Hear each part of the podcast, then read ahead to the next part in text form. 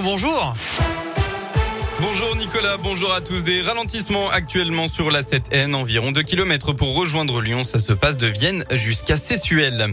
À la une, la réponse du Premier ministre australien Scott Morrison a déclaré tout à l'heure que le gouvernement français savait que Canberra avait de profondes et graves réserves concernant les sous-marins français avant que l'accord d'achat ne soit rompu la semaine dernière. Une réponse qui survient après les paroles de Jean-Yves Le Drian hier soir sur France 2 qui dénonce un mensonge, une rupture majeure de confiance et un mépris de la part des alliés de la France. Bien moins de manifestants hier, le dixième samedi de mobilisation contre le pass sanitaire dans la région s'essouffle.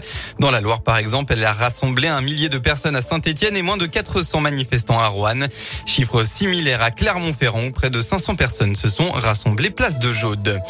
Dans l'intoxication alimentaire, dans un restaurant à Mijou, 42 personnes victimes de nausées et de vomissements ont été prises en charge par les pompiers à l'hôtel-restaurant La Petite Chaumière.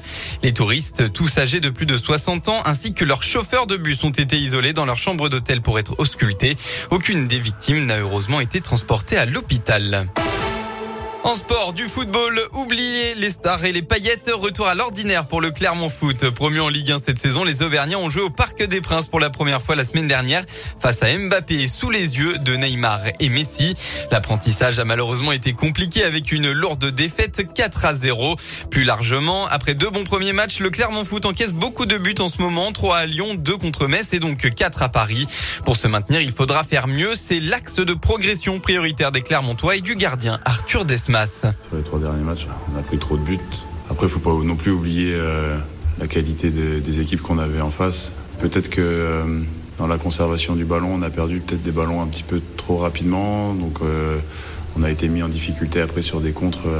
Il y a plein de choses comme ça à régler.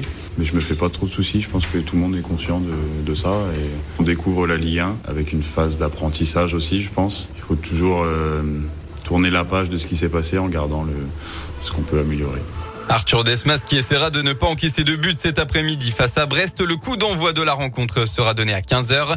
Et Clermont retrouvera à cette occasion l'attaquant Franck Honora et le coach Michel Derzakarian, tous les deux passés par le club auvergnat il y a quelques années de ça. Et de son côté, hier, Saint-Etienne s'est incliné à domicile contre Bordeaux. Résultat de buts à 1.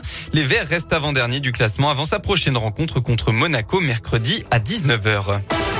On passe à la météo, hein, comme vous l'avez vu, c'était le déluge hier soir dans la région. La perturbation a traversé l'Auvergne-Rhône-Alpes avec euh, de grosses pluies, beaucoup de vent et quelques orages. Ce matin, une accalmie est prévue, sauf dans l'un où les averses resteront présentes. Malheureusement, ça devrait empirer cet après-midi. La pluie va faire son retour avec des rafales de vent jusqu'à 55 km heure. Côté Mercure, vous aurez au maximum de la journée entre 15 et 19 degrés.